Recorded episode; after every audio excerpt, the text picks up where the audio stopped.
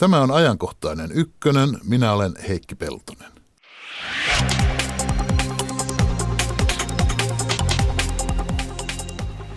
Korvaako hyvän tekeväisyys hyvinvointivaltio vai tuhoaa se?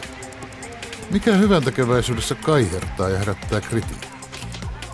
Puhutaan hyvän tekeväisyydestä hetken kuluttua. Auringossa tapahtui tällä viikolla kaksi maahan suuntautuvaa purkausta. Sen takia tälle päivälle ennustetaan voimakasta avaruussää myrskyä, joka voi tuoda revontulet jopa eteläiseen Suomeen. Kuinka suuren uhan aurinkomyrskyt aiheuttavat sähköverkoille ja satelliiteille, eli koko nykyiselle elämänmenolle? Tästä tiedämme enemmän puolen tunnin päästä. Yle Radio 1 lähetysikkuna avautui juuri.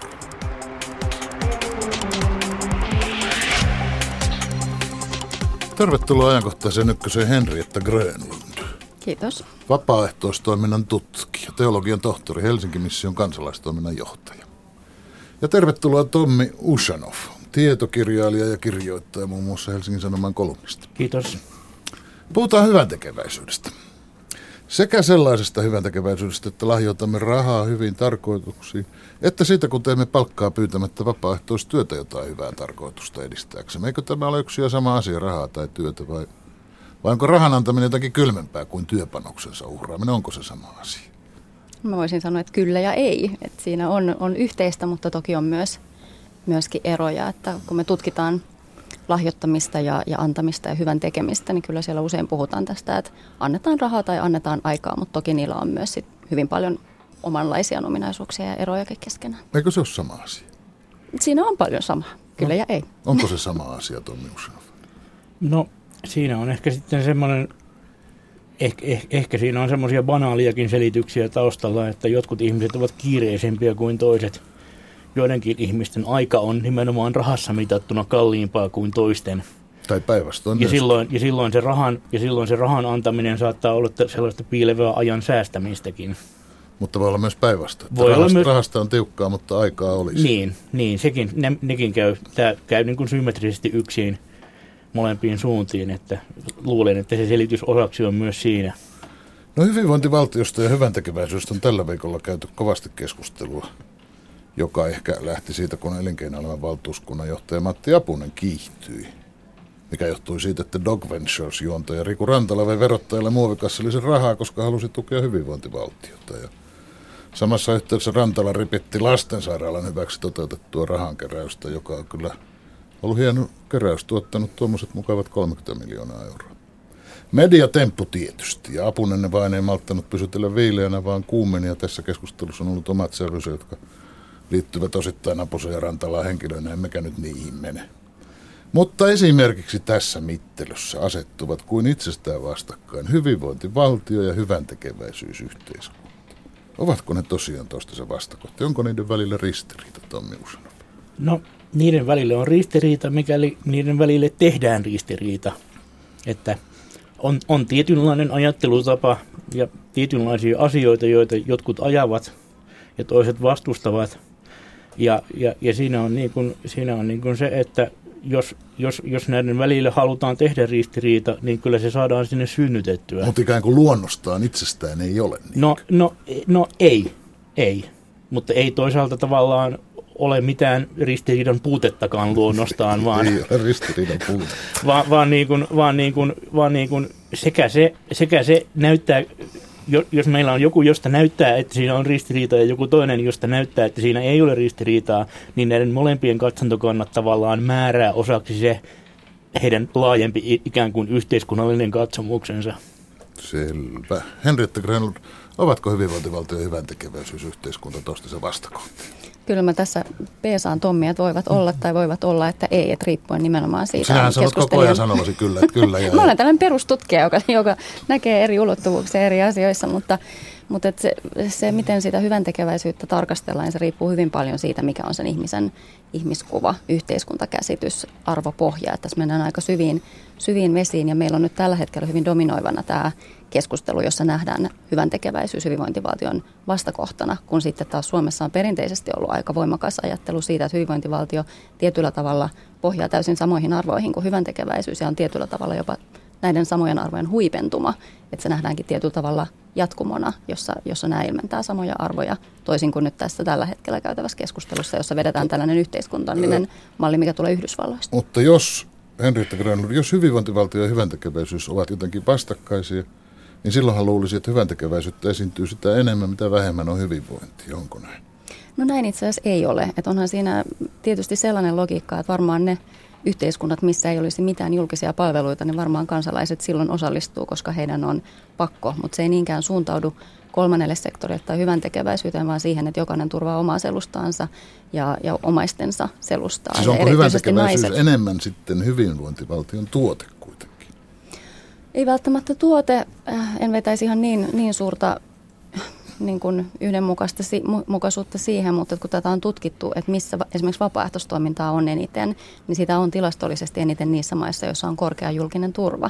Eli tämä jo puhuisi tuota logiikkaa vastaan, että hyvän tekeväisyyttä on enemmän siellä, missä, missä yksilöllä on enemmän päätösvaltaa siitä, miten hyvinvointi jakautuu. Tommi Ussanov, vähentääkö hyvin toimiva hyvinvointivaltio kansalaisten halua hyvän tekeväisyyteen, kun sitä ei tarvita niin paljon kuin hyvinvointivaltio toimii? Vai päinvastoin?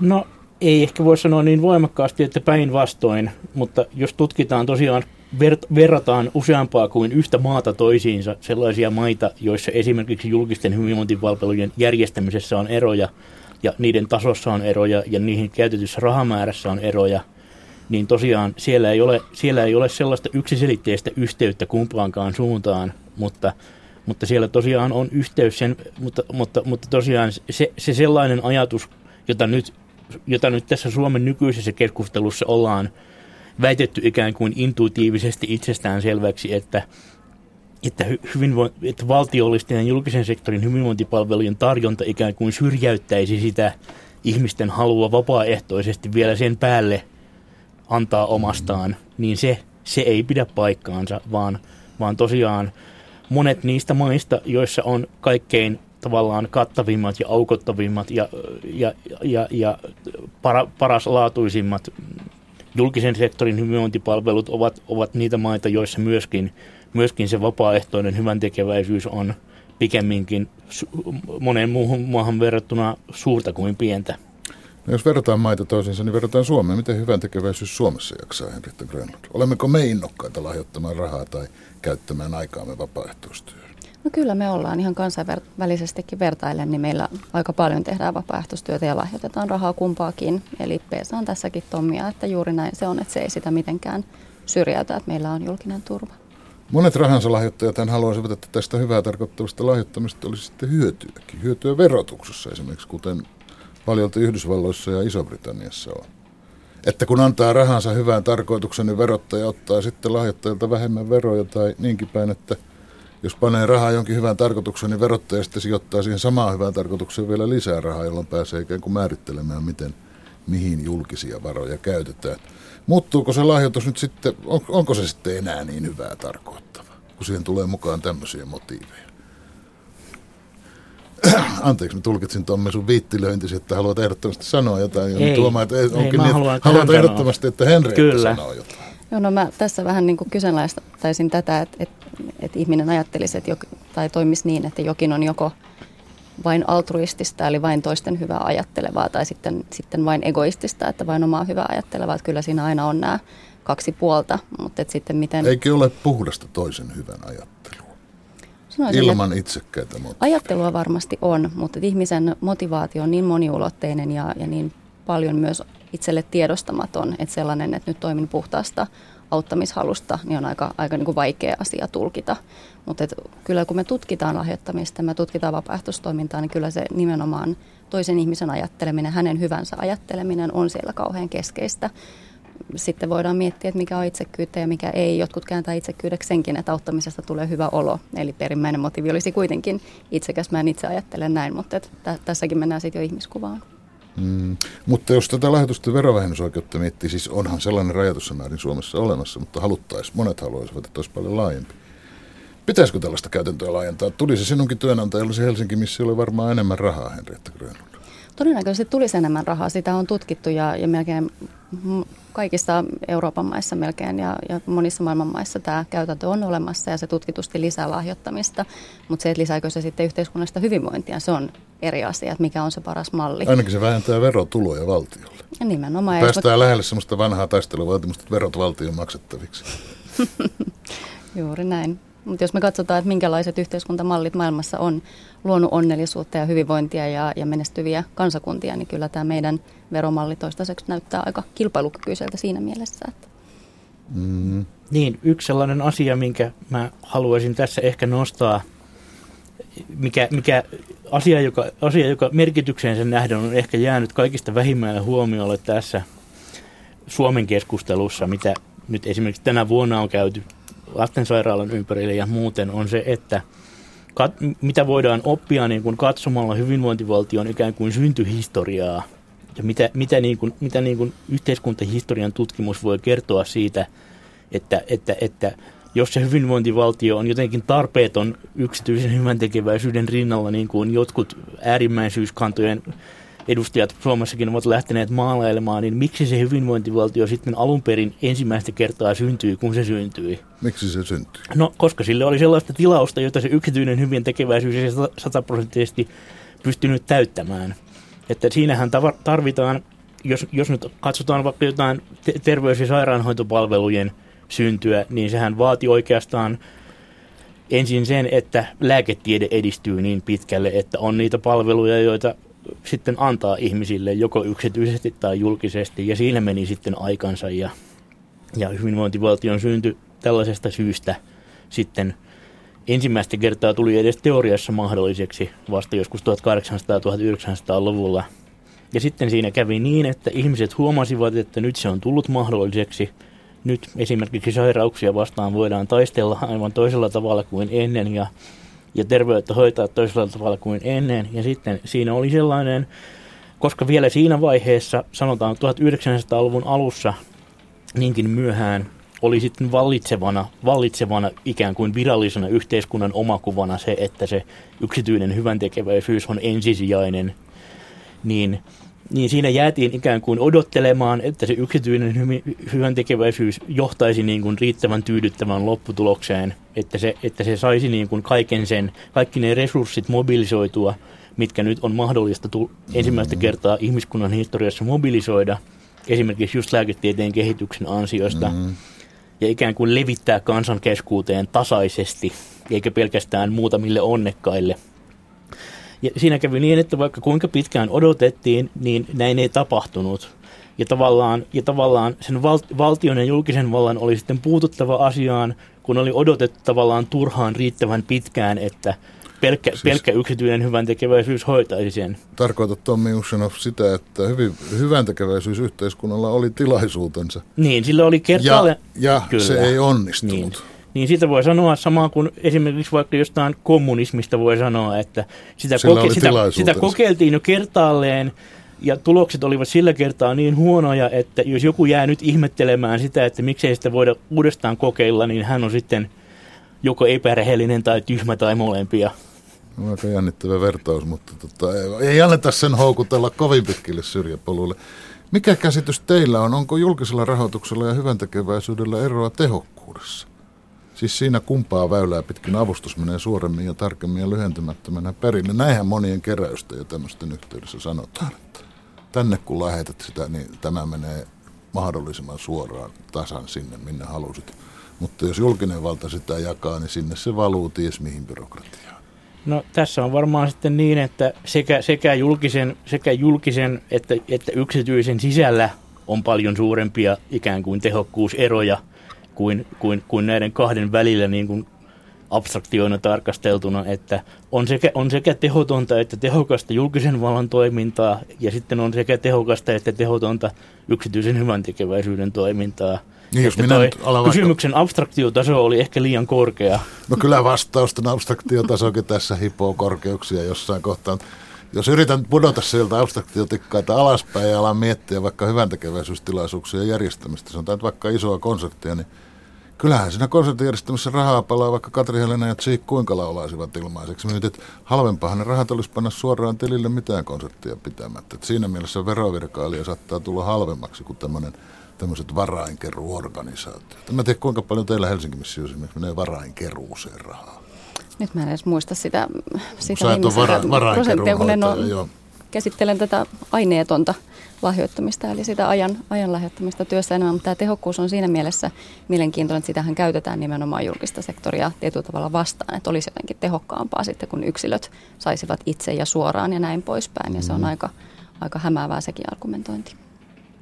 Mikä se nyt sitten ihmisiä motivoi hyvän tekeväisyyteen? Sinä vähän siitä puhut jo aikaisemmin, Henrietta Grön. Silloin kun sanoit, että itsekäitä motiiveja on aina mukana, mutta mit, mitä, pystyykö te jaottelemaan niitä syitä?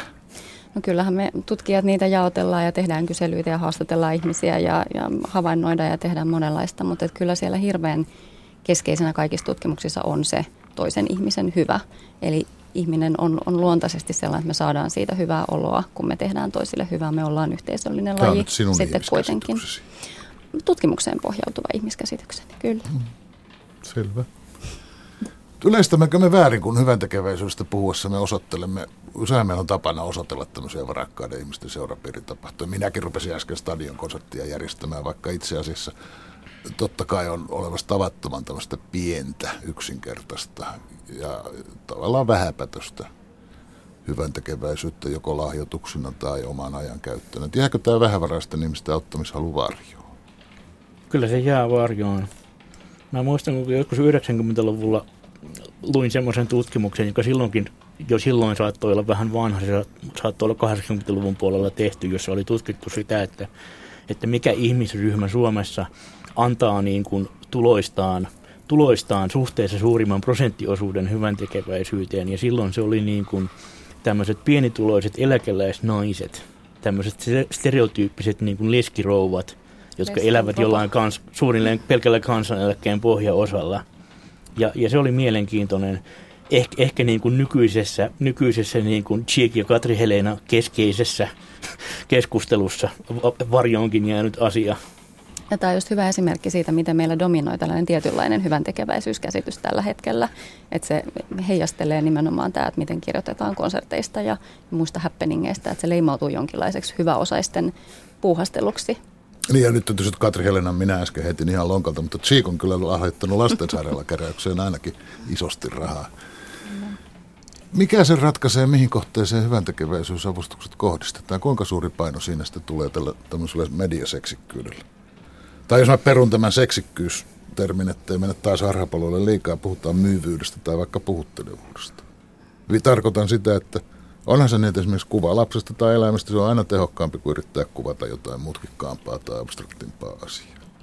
Kyllä, jos me lahjoitusten varassa lähdettäisiin hyvinvointia rakentamaan, niin, niin kyllähän sieltä nousee ne tietyt, voisiko ne sanoa mediaseksikkäät kohteet, tai ne, jotka saa huomiota, tai ne, jotka on tällaisia niin sanottuja niin kuin helppoja avun kohteita. Et sitten meillä on tällaisia marginaalisempia, on, on vaikka kaukana olevat ihmiset tai on ihmiset, jotka, joiden voidaan jotenkin ajatella, että he ovat itse vaikuttanut omaan asemaansa, vaikka päihdeongelmaiset ihmiset ja näin poispäin. Niin, että jos, jos minä esimerkiksi ryhtyisin vetämään sellaista keräystä, että alkoholisti parantolla rakentamiseen kerätään rahaa, niin kaikki ajattelisivat, että se Peltonen on varmaan itse entinen alkoholisti, joka nyt on. Siis näinhän siinä kävi. Se ei ainakaan olisi sama kuin lastensairaalalla oletan. Ei olisi, joo. Mm. Mutta voi olla, että meitä, meitä entisiä alkoholisteja olisi kuitenkin sen verran.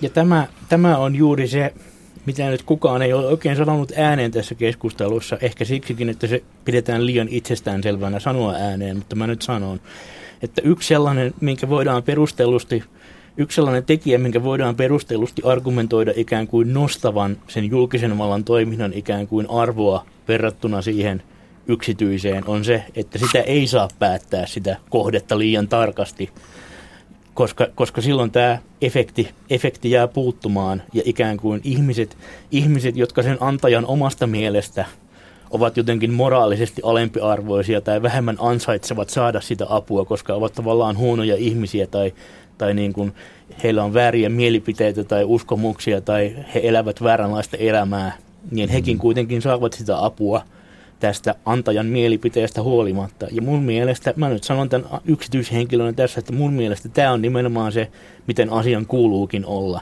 Että sellainen moraalinen, moraalinen ansio tai sen moraalisen ansion kyseleminen ennen sen avun antamista on sellainen, mikä, mikä niin kuin liittyy, liittyy käytännössä yksipuolisesti tätä nykyä siihen yksityiseen hyvän tekeväisyyteen. Se on aikoinaan hyvinvointivaltion historian alkuvaiheessa liittynyt myöskin julkiseen, mutta se on sieltä julkiselta puolelta sitten saatu katoamaan mun mielestä niin kuin merkittävästi voimakkaammin kuin, kuin sieltä yksityiseltä puolelta. Tarkoitatko, että on itseisarvo, että avun, avun tarvitsija itse asiassa tarvitessaan saa nimenomaan nimetöntä ja kasvotonta apua. Niin. Tai siis vaikka sillä auttajalla sinänsä olisi kasvotkin, niin hän joka tapauksessa auttaja viran puolesta eikä omana niin, itsenään. Niin. Se ei tule ihmiseltä niin. ihmiselle. Niin, Jyrki Kataisella pääministerikaudellaan oli tämä hokema, jota hän toisteli vähän monessakin eri yhteydessä. Fantastista. Että, ei, no ei. se oli yksi, mutta tämä tähän liittyvä oli tämä, että välittämistä ei voi ulkoistaa.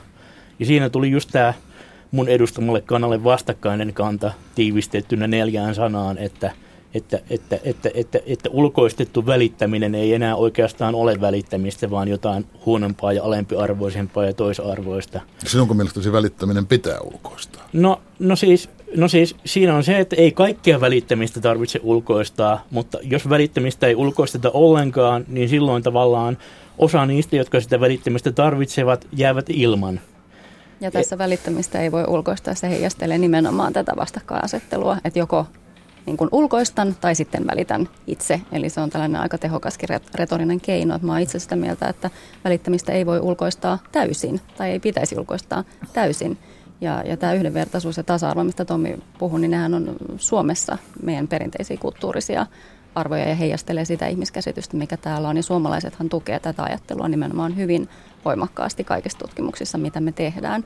Että jotenkin se, miten tällä hetkellä dominoitaa tämä hyvin, hyvän tekeväisyys, keskustelu, se kumpuaa ihan erilaisesta arvomaailmasta, joka itse asiassa ei kauhean hyvin vastaa suomalaisten arvomaailmaa.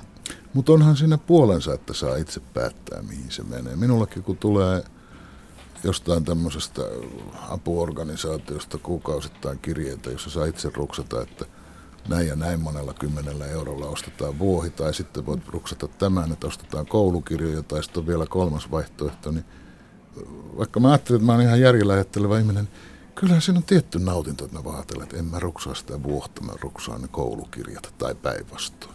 Mutta eikö se ole ihan Tulehan siinä tälläkin hetkellä? On, on, on. Mm. Niin sehän se on, että sehän totta on. puhuen, kyllähän hyvän tekeväisyyttä pyörii kaiken aikaa, vaikka hyvinvointivaltiokin vielä jonkunlaisessa tuota, kunnossa on. Ja ehkä osin juuri siksi. Näistä mediaseksikkäistä ja puhuttelevista jutuista mä tässä poimin yhden esimerkin, joka on semmoiselta moraalifilosofi Toby Ordilta, joka laski, että jos amerikkalaiselle sokealle koulutetaan opaskoira, tuntuu ihan fiksulta tämmöiseltä kouriin tuntuvalta, maksaa 42 000 dollaria. Jos käytettäisiin sama summa siihen, että trakoomaa aiheuttavan bakteeriinfektion hoitoon Afrikassa pannaan se 42 000 dollaria, niin saadaan näkö takaisin 1344 ihmiselle. Aika hirveä suuruusluokkaero. Ja silti tuntuu siltä, että jos olisi se opaskoira juttu, niin äkkiä hän tuohon mielellään laittaisi, koska se on niin konkreettinen näkymä. Hmm. Mutta jos yhteiskunnan tukiverkko ei olisi, voisivat jotkut joutua elämään ihan tykkänään toisten ihmisten armeliaisuuden varassa. Olisiko se nyt sitten jotenkin väärin? Olisiko Henrietta Grönlund? Väärin tai oikein riippuu jälleen siitä ihmisen, ihmisen arvomaailmasta ja, ja ajattelutavasta ja yhteiskuntamallista. Mä en itse pitäisi sitä kovin hyvänä vaihtoehtona. Kun auttaminen on kuitenkin paitsi pyyteetöntä, niin voin siihen liittyä niitä itsekkäitä motiiveja, mutta se on myös vallankäyttöä. Niin mitä siitä seuraa? Mitä siitä seuraa vallankäytön kohteelle ja mitä vallankäyttäjälle? No, no se ehkä, tai se mikä siitä seuraa on nimenomaan se, mikä usein jää pimentoon julkisessa keskustelussa aiheesta. Ja ihmisillä, niin kuin, ihmisillä niin kuin tuntuu olevan, tuntuu olevan niin kuin tämmöinen lähes rajaton, lähes rajaton kyky olla näkemättä oman vallankäyttönsä vallankäytöksi, koska, se, koska silloin kun valta on heille itsellään, niin totta kai he edistävät sillä sellaisia tavoitteita, jotka heistä itsestään ovat kannatettavia ja miellyttäviä. Mm-hmm. Ja silloin, silloin se ei näyttäydy vallankäyttönä enää ollenkaan.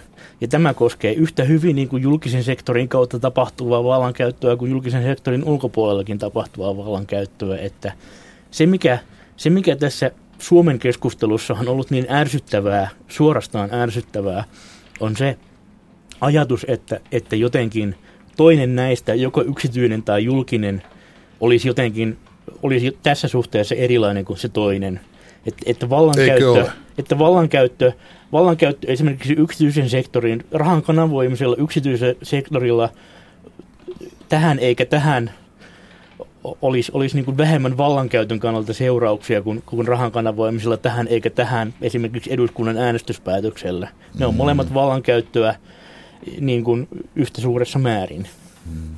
Hyvän tekeväisyys ja vapaaehtoistyö, nehän yhdestä suunnasta katsottuna liittyvät erittäin perinteisiin arvoihin. Siis tätä nyt voisi kuvata vaikka kirkoissa kannettava kolehti, jota on tehty varmaan satoja vuosia.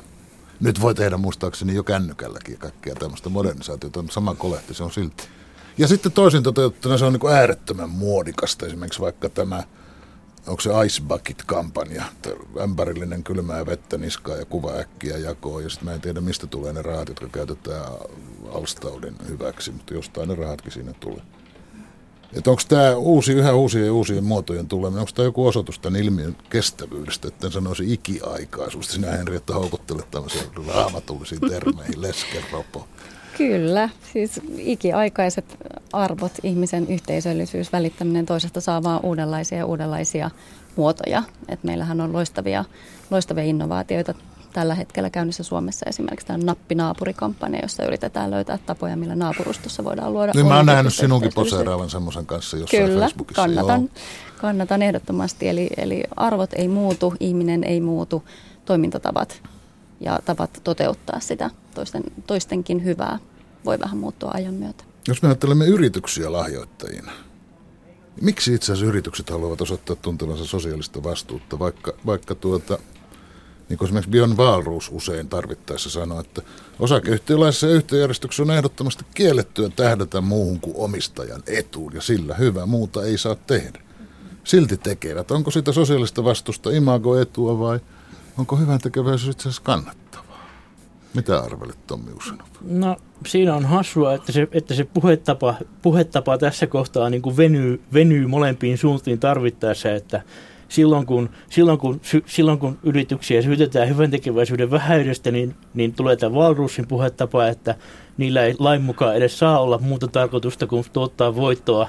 Uh-huh. Ja sitten taas, sitten taas kun sitten taas kun on näitä isoja lahjoituksia ja ne saavat julkisuutta, niin sitten kuitenkin ollaan valmiita paistettelemaan sen, sen moraalisen positiivisen latauksen valossa ja lämmössä, mikä siihen syntyy. Eli, Eli yrityksille, yrityksille tarpeen mukaan siitä mutta, keskustelun mutta kontekstista riippuen hyöty? joko on yhteiskuntavastuuta tai ei ole. Onko siitä yritykselle hyötyä? Kannattaako se? No, aina, ainakin siellä yrityksen päätöksentekoportaassa on arvioitu, että se kannattaa. Ja se on mielenkiintoista. Sitten se olisi oman puolituntisen keskustelunsa paikka, että miksi näin. Teilläkin on siellä Helsinki-missiossa Henrietta Grönlund kaikenlaisia yritysyhteistyökumppaneita ja semmoisia, että tiukasti ottaen niiden päätöksentekijät pitäisi panna tilille siitä, että mitä te tämmöiseen olette menneet hassaamaan meidän yrityksen rahoja. Mm. Kyllä, siitä on hyötyä. Siitä on hyötyä imakolle, siitä on hyötyä työntekijöiden työviihtyvyydelle ja sitoutumiselle. Mutta mä tässäkin hiukan vierastaisin sitä, että onko nyt siitä hyöty vai tehdäänkö sitä niin kuin epäitsekkäistä syistä. Et, et mä, mä en tässäkään näkisi niitä pois, toisiaan poissulkevina, vaan nehän on ihmisiä siellä yrityksissäkin, joilla varmasti on myös monenlaiset motiivit, niin kuin meillä kaikilla tehdä hyvää. Mutta kuten todettu, ei heillä saa olla, siis yhtiölainsäädännön mukaan, ei heillä saa olla muita motiiveja kuin yhtiön etu.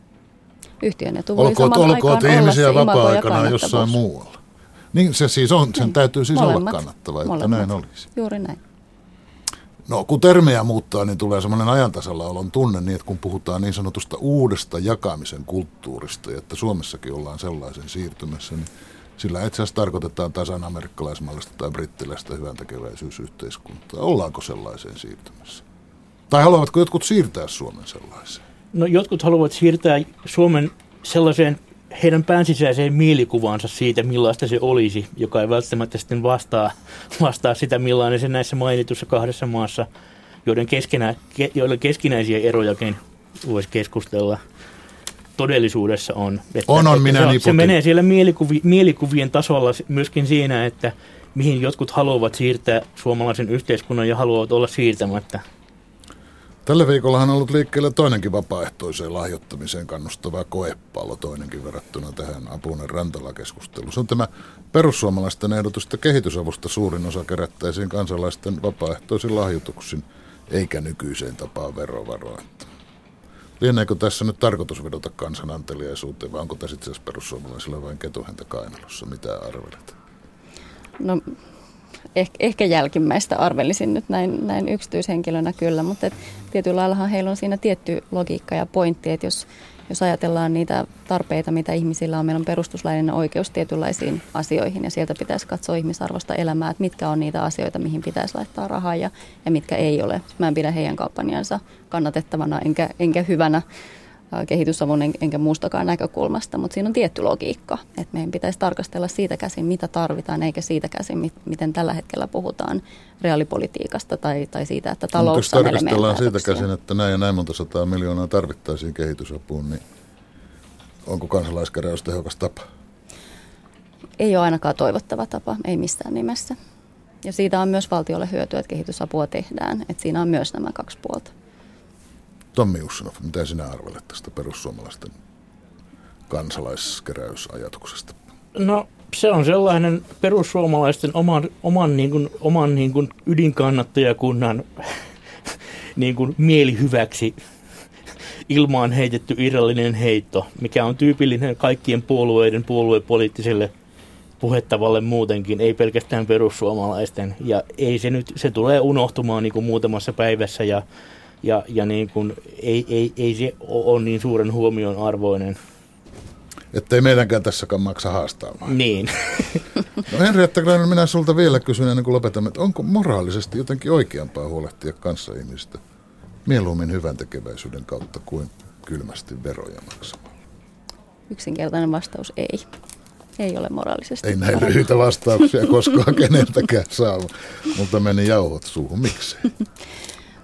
niin kuin mä tuossa alussa jo, alussa jo sitä pohdiskelin, niin, niin hyvinvointivaltio voidaan tietyllä tavalla nähdä sen, sen moraalisen ajattelun ja, ja yhteisen hyvän huipentumana, että me tehdään siitä koko yhteiskunnallinen systeemi. Silloin se ei ole sille jotenkin huonompi moraalinen vaihtoehto, vaan pikemminkin sen, sen tietynlainen huipentuma ja meidän yhteiskunnan ja, ja kansakunnan menestys ehkä kertoo siitä, että se myös monella muulla tavalla toimii. Kas näin. Kiitos Henrietta Grönlund. Kiitos Tomi Ussanov.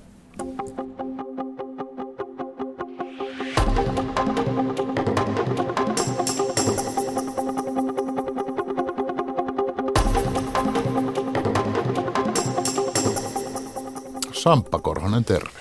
Terve Heikki. Ihan mielenkiintoisia pohdintoja, vaikkakaan ei montaa kommenttia, mutta joka tapauksessa Yle Radio yhden lähetysikkunassa otetaan muutama. Miksi ihmiset Suomessa osallistuu hyvän tekeväisyyteen, vaikka meillä on palvelut? No, ihmiset Suomessa ovat sisäistäneet ajatuksen, että kun annat, niin saat, eli sekin on itsekyyttä. Näin toteaa Garde Mumma. Ja myös sanotaan, että hyvän tekeväisyysmalliin liittyy nykyään ammattimainen keräis, keräysteollisuus, joka vetää välistä varsinkin Pohjois-Amerikassa ja Suomeen tämä teollisuus on vasta rantautumassa. Näin veikataan myös lähetysikkunassa. Mm. Aiheesta toiseen. Mennään, Ke- mennään, mennään. Keskiviikkoiltana auringossa tapahtui voimakas roihupurkaus, joka suuntautui tällä kertaa kohti maata. Ja tämän ansiosta revontulia on nähty viime yönä jopa Helsinkiä ja Turkua myöten. Oletko itse nähnyt? No en, yritin kyllä katsoa yöllä taivaalle, mutta oli pilviverhoa täällä pääkaupunkiseudulla, että en, en havainnut. Mut mutta havaintoja on tehty. Havaintoja on tehty ja kuvia voi käydä katsomassa esimerkiksi Ursan taivaanvahti.fi-sivustolla. No, tätä leiskuntaa on tarjolla luultavasti tulevinakin öinä, koska kyseessä on hyvin voimakas aurinkomyrsky. Komeaa ja voimakasta, mutta ei poikkeuksellista tai huolestuttavaa. Pahempiakin geomagneettisia myrskyjä on nimittäin historiassa koettu ja niitä on myös varmasti tulossa. Ja sitten kun oikein tällainen virallisesti niin sanottu supermyrsky iskee, niin silloin koetaan muutakin kuin revontulia. Esimerkiksi Yhdysvaltain kansallinen tiedeakatemia on puhunut biljoonan euron vahingoista. Seuraavaksi keskustellaan siitä, että kuinka vakava uhka aurinkomyrskyt ovat.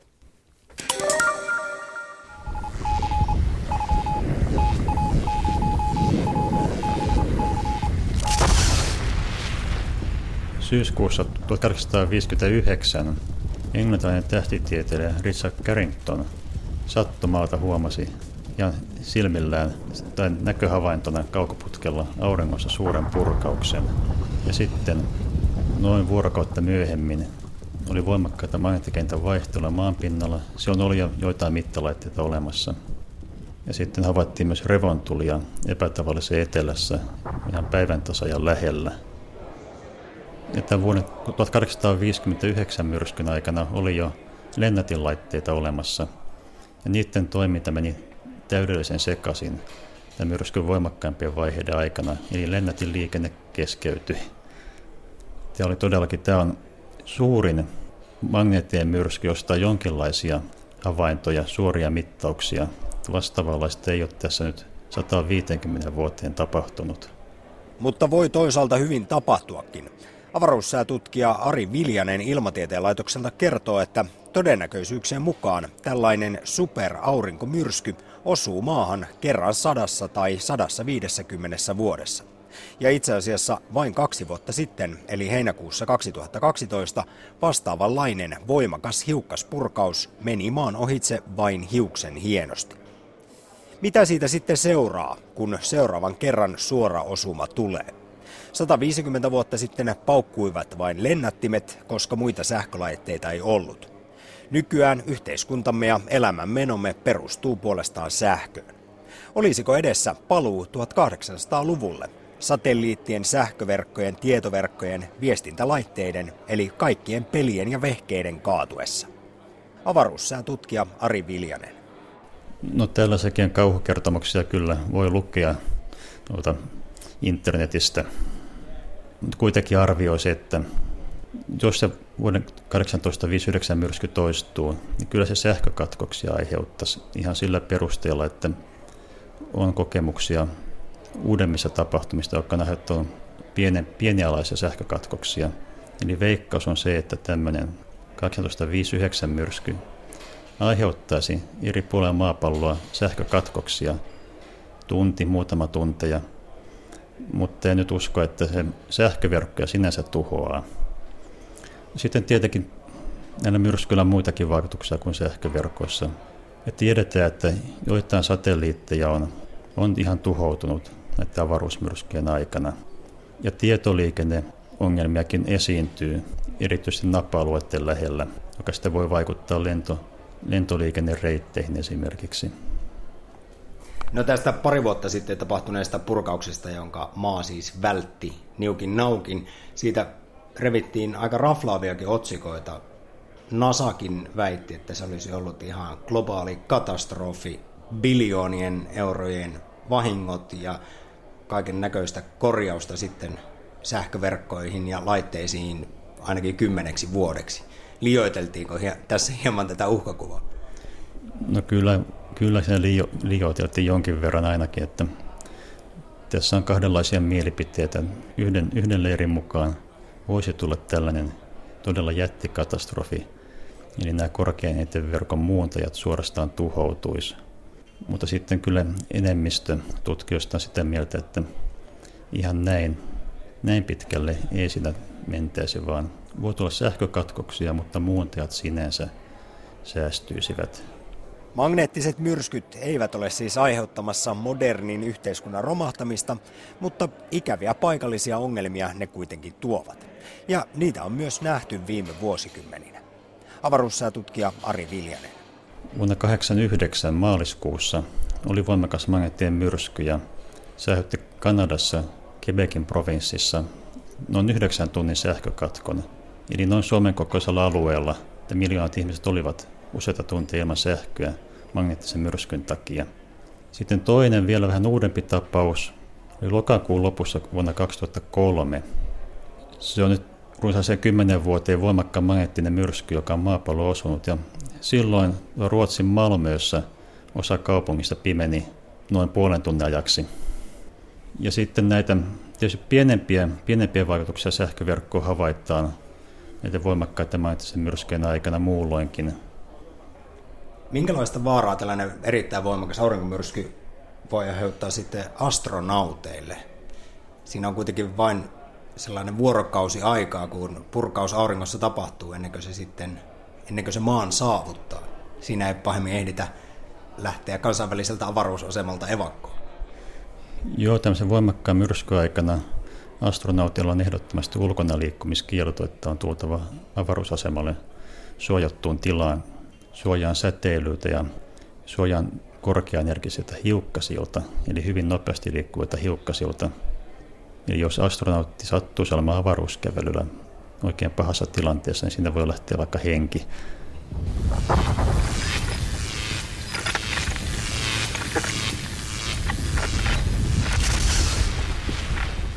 Auringon aktiivisuus vaihtelee 11-vuotisen auringonpilkkujakson mukana. Toisin sanoen, noin 11 vuoden välein luvassa on myös voimakkaita purkauksia. Mutta koska auringon toiminta on vielä monelta osin mysteeri, sitä ei osata ennustaa, purskahtaako maata kohti milloin pienempi roihu ja milloin supermyrsky. Ja kun vielä aurinkotuulen nopeus on satoja kilometriä sekunnissa, meille ei paljon varoaikaa jää. Eli miten magneettisiin myrskyihin voidaan sitten varautua ja osaammeko me sitä edes? Ari Viljanen kertoo, että Suomessa tämä suojautuminen on tehty itse asiassa hyvin, vaikkakin täysin vahingossa. Toisin kuin Ruotsissa, jossa on ollut huonompi tuuri. Näitä sähköverkkoja, jotka on alttiit avaruussäälle, niitä on ollut olemassa itse asiassa vasta joitain kymmeniä vuosia, sanotaan jostain 50-luvulta alkaen, ne on jatkuvasti laajentunut eikä silloin alun perin ole osattu ajatella, että avaruussää voisi jotenkin vaikuttaa sähköverkkojen toimintaan. Mutta kyllä näihin sitten voidaan varautua. Ja se on sitten hyvin tämmöistä sähköteknistä asiaa. Jos valitaan näihin verkkoihin sopivat muuntajat, sopivan tyyppiset muuntajat, niin ne on hyvinkin kestäviä avaruussäätä vastaan. Ja esimerkiksi Suomessa sattuu olemaan tällainen tilanne, että Suomen kantaverkossa – havaitaan hyvinkin suuria avaruusmyrskyn aiheuttamia virtoja, mutta Suomessa ei ole koskaan tapahtunut mitään merkittävää vahinkoa avaruusmyrskyjen takia. Se johtuu siitä, että täällä on, täällä on muista syistä satuttu valitsemaan sellaiset korkean verkon muuntajat, että ne on hyvin kestäviä. Eli ihan tuurilla, toisin kuin sitten Ruotsissa tapahtui kymmenen vuotta sitten. Jo 2003 Ruotsissa oli Malmössä sähkökatkos ja Ruotsissa on ollut myös pienempiä ongelmia. Eli siellä on hiukan erilaiset, hiukan erilaiset ratkaisut tehty taas jostain muista sähköteknisistä syistä. Ja sitten tässä avaruussään mielessä hiukan epäonnekkaasti. Se on hyvinkin maakohtaista, tämä, sitten tämä sähköverkkojen herkkyys. Joissain maissa siedetään hyvinkin suuria ylimääräisiä virtoja, joissain maissa sitten hyvin pieni saattaa olla todella ongelma. No avaruussäätutkija Ari Viljanen Ilmatieteen laitokselta. Maan magneettikenttä suojaa meitä avaruuden tappavalta säteilyltä ja torjuu myös sitten avaruusmyrskyjä. Tällä hetkellä tämä magneettikenttä on kuitenkin heikkenemässä. Pitäisikö tästä olla huolissa? Ei tarvitse, koska magneettikentän lisäksi meillä on tämä ilmakehä, joka sitten lopulta pysäyttää hyvin tehokkaasti ainakin suoraan avaruudessa tulevat hiukkaset. Eikä magneettikenttäkään, vaikka se nyt vaiht- maapallon magneettikenttähän vaihtelee miljoonien vuosien aikana. Välillä pienenee huomattavasti siihen mitä, verrattuna mitä se nyt on, mutta ei se kokonaan katoa. Aina se jonkin verran antaa suojaa ja todellakin ilmakehä on se viimeinen este, joka tässä sitten on meidän suojana. Eli kosminen säteily ei tule aiheuttamaan joukko sukupuuttoa, jossa nykyinen elämä maapallolta pyyhkiytyisi pois. Joo, ei tarvitse sellaista pelätä.